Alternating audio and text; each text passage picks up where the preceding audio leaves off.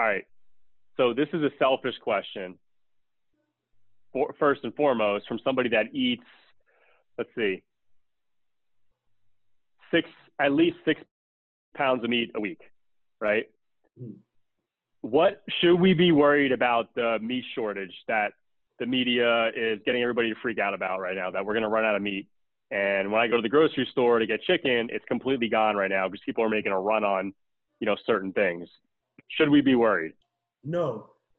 So the answer to this was no 2 weeks ago when the top leader of the Smithfield plant in Iowa, you know, they had an outbreak of COVID, and then he was facing pressure from the government to shut down. They shut down, and that Smithfield plant in Iowa became the national hotspot for COVID in the country. When that plant closed down, the Smithfield leader basically came out and said the country's meat supply is in risk, is at jeopardy. And I said no right away, because people asked me, Zach, is the meat supply really at risk? And I said no.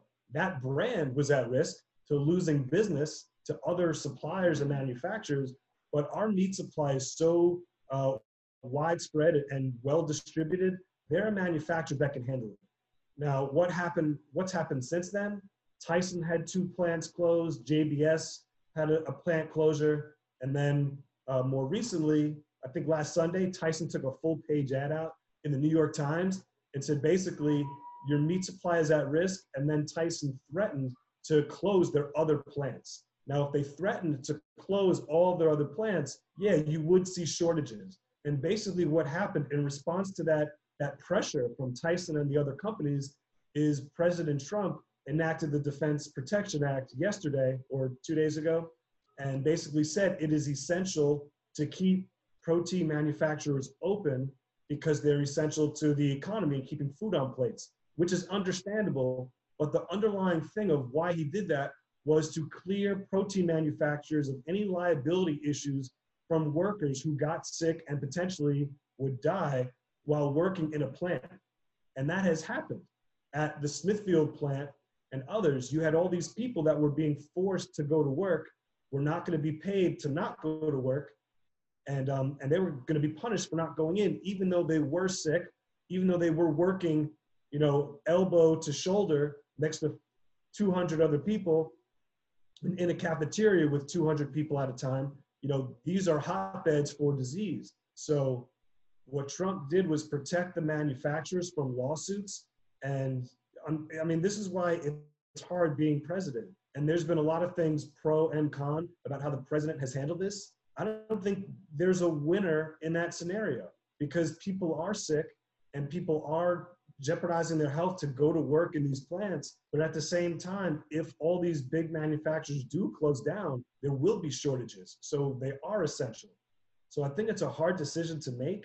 But to answer your question, no, there will not be shortages. And if there is a shortage at your supermarket, it's because the product is just going out as soon as it comes in.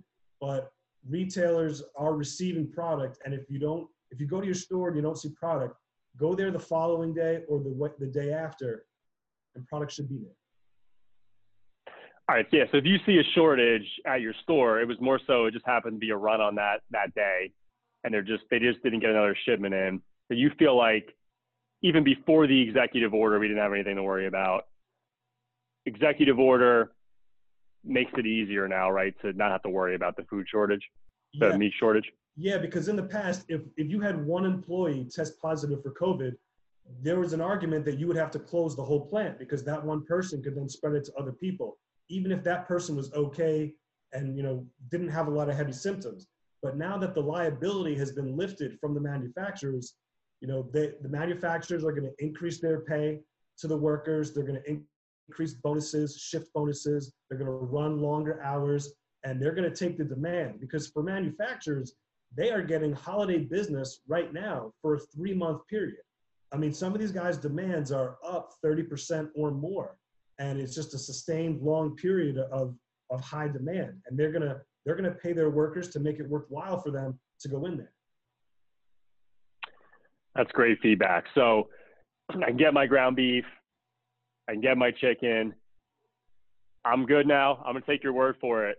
So you heard it here first. Zach Romanoff, president, Omni Food Sales, says that the meat shortage is not going to be an issue.